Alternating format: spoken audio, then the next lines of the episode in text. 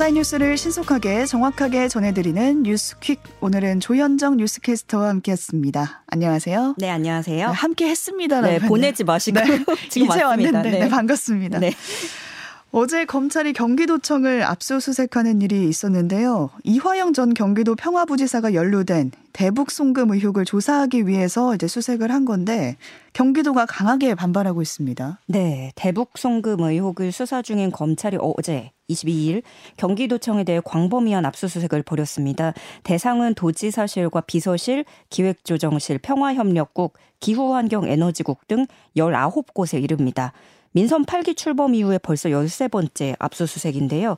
경기도는 관련 없는 김동연 지사의 업무용 컴퓨터까지 대상에 포함됐다면서 강제 수사에 반발하고 있습니다. 음. 의혹에 연루됐다는 이화영 전 부지사는 그 전임 이재명 지사 때 대북 교류 사업을 전담하다가 퇴직을 한 게 2020년 1월입니다. 어. 그 이후에 경기도청은 건물 자체를 지난해에 광교 신청사로 이전한 상태고요. 음. 어, 경기도는 긴급 기자회견을 열고 검찰이 수사 중인 혐의와는 무관한 대상과 업무 자료들까지 광범위한 압수수색을 실시하는 것은 이례적인 일이라면서 도정을 멈춰 세운 것이고 상식 밖의 일이라고 강하게 반발했습니다. 네. 더 나아가서 이게 법의 논리가 아니라 정치 논리로 진행하는 망신주기식 정치 수색이다라는 불만도 나오는 것으로 전해졌습니다. 음. 어, 김동연 지사도 이게 대통령의 뜻인지 묻지 않을 수 없다. 권위주의 시대로 돌아가자는 것이냐, 민주국가가 아닌 검주국가라는 말이 나오는 것도 무리가 아니다. 이렇게 지적을 하기도 했고요. 네. 한편 수원지검은 영장에 적시된 압수수색 대상 중에 경기도지사의 PC 라는 것이 포함됐기 때문에 이를 확인하기 위한 정당한 절차이지 현 도지사 등 도정과는 전혀 무관하다고 강조를 했습니다. 네. 경기도 입장에서는 왜 또 들어왔냐 이런 입장인 것 같아요. 네. 중국발 입자, 입국자의 PCR 검사 의무가 다음 달부터는 해제가 된다고요? 네. 어, 방역 당국이 지난달 2일부터 원래 중국발 입국자에 대한 입국 후 PCR 검사를 의무화해 왔는데요. 다음 달 1일부터 이것을 종료하고 다만 입국 전 PCR 검사와 Q코드 이용 의무화 조치는 어, 아직 그대로 두면서 다음 달 10일까지 연장을 합니다. 음. 어, 이번 조치는 역시 국내 일평균 확진자 수가 꾸준히 감소 추세를 보이고 있어서 그에 따른 조치고요. 중대본은 입국 후 PCR 검사 조치 중단에 따른 영향들을 좀 지켜본 뒤에 나머지 조치에 대해서도 종료할 방침입니다. 네, 그럼 다음 달부터는 중국에서 입국하시는 분들은 PCR 네. 검사를 의무적으로 받을 필요는 없는 걸로 중국에서 이제 한국으로 오기 전에는 하고 음, 오기 전엔 하고 네. 입국 후 검사가 없어지는 걸로 네. 알아들으시면 되겠습니다. 미국 워싱턴주에서 산행 중이던 한인 등반가 3명이 눈사태로 사망했다. 이 소식 새벽에 들어왔습니다. 네, 어, 뉴욕 한인산악회 소속인데요. 지난 19일 시애틀 한인산악회 소속 3명과 함께 워싱턴주 캐스케이드 산맥에 있는 2,653m 높이 봉우리에 오르려다가 2,194m가량 올랐을 때쯤 폭설과 강풍을 만났다는 아. 소식입니다. 이 눈사태 때문에 거대한 얼음과 바위가 이들을 덮치면서 두 명이 그 자리에서 숨졌고 나머지 한 명은 동상에 걸렸다가 그 이후에 숨졌다고 전해집니다. 음. 어, 사망자들의 정확한 신원은 알려지지 않았는데 코네티컷 출신 53세 남성, 요 뉴욕 출신 60세 여성, 뉴저지 출신 66세 남성이라고 현지 언론은 보도를 했고요. 생존자 3명은 캠프까지 걸어갔는데 통신장치나 비상용 신호기를 가져오지 않아서 당국에 곧바로 연락하지 못한 것으로 알려졌습니다. 아유, 네, 소식이 더 들어오는 대로 네. 전해드리겠습니다. 동거 여성과 택시기사를 살해한 혐의 등으로 구속된 이기영의 재판이 어제 열렸는데요. 첫 재판에서 혐의 모두 인정했습니다. 네, 어, 지난해 8월 동거하던 50대 여성을 살해하고 넉 달 뒤인 지난해 12월에는 음주운전을 하다가 접촉사고가 나자 50대 택시기사를 집으로 유인해 살해한 혐의로 재판에 넘겨졌습니다.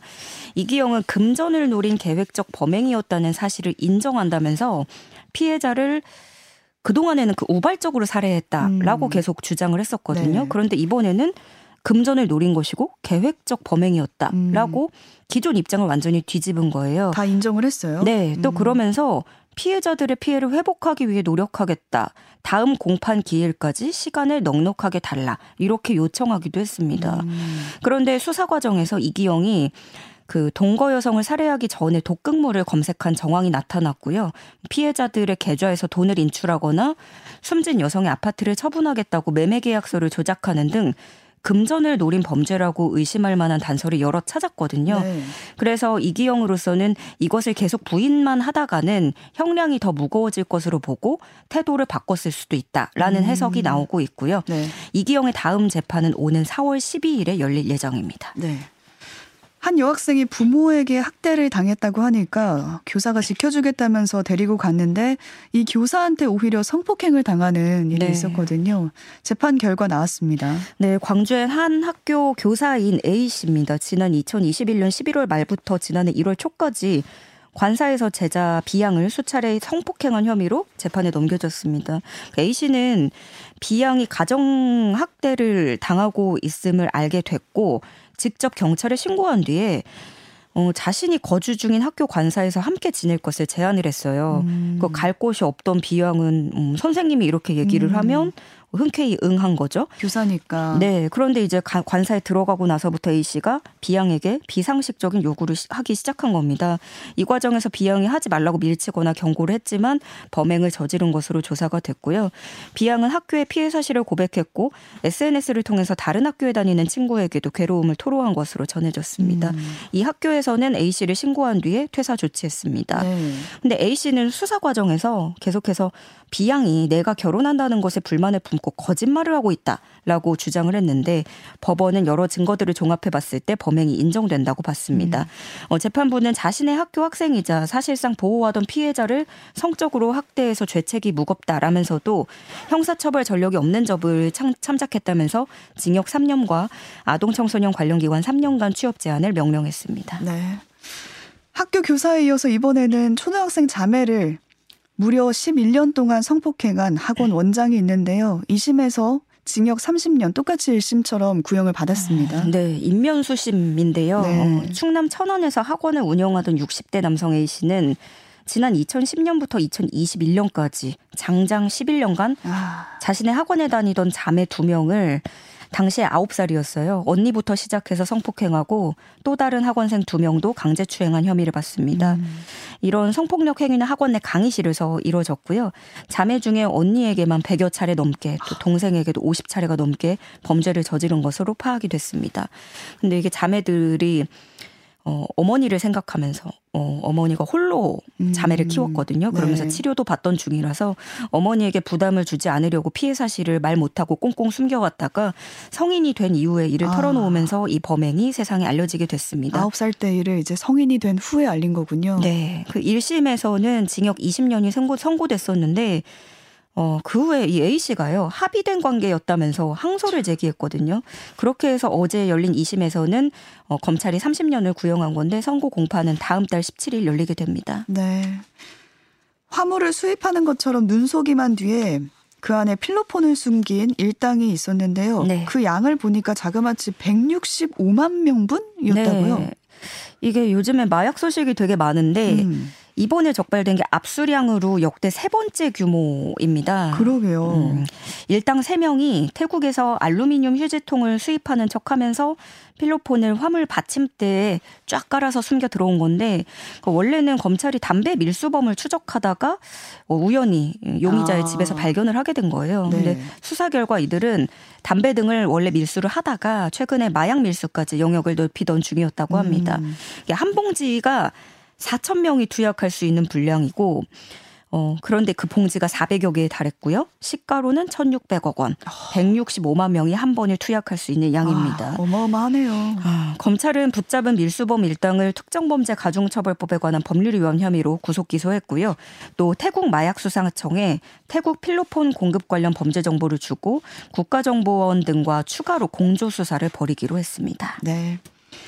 현직 지방자치단체장이 모친상 부고 문자 메시지를 보내면서 그 문자 안에 이제 계좌번호를 포함해서 네. 논란이 일고 있는 건데 수많은 시민들도 이 문자를 받았다고요. 네. 어, 이상호 강원 태백시장인데요. 지난해 12월 초에 모친상을 알리는 메시지를 지인들에게 보냈습니다. 지인들에게. 네. 그런데 뭐 받으신 분들은 다 아시겠지만 거기엔 이제 상주 이름이 들어가니까 음. 이 시장의 이름, 빈소 정보, 또 요즘에는 코로나 상황 때문에 조문이 쉽지 않아서 계좌를 알려주잖아요. 그래서 음. 불가피하게 계좌를 알려드린다라는 메시지와 함께 계좌 정보를 덧붙였습니다. 지인들한테는 이렇게 보낼 수 있죠. 네, 여기까지는 우리가 흔히 보는 그런 음. 조의 메시지인데요. 문제는 어, 이 시장이 시장이라는 점입니다. 음. 일단 친분이 없는 시민들에게까지 보내져서 어, 이 내 번호에 보낸 건 개인정보를 활용한 무작위 발송이 아니냐라는 음. 의혹이 나온 거고 또 청탁금지법에 따르는 고위공무원이라는 점도 문제가 되는 거죠. 네. 어, 공무원에게 경조사비는 예외가 있지만 어, 조의금은 5만 원까지 화환 조화는 10만 원까지 허용이 됩니다.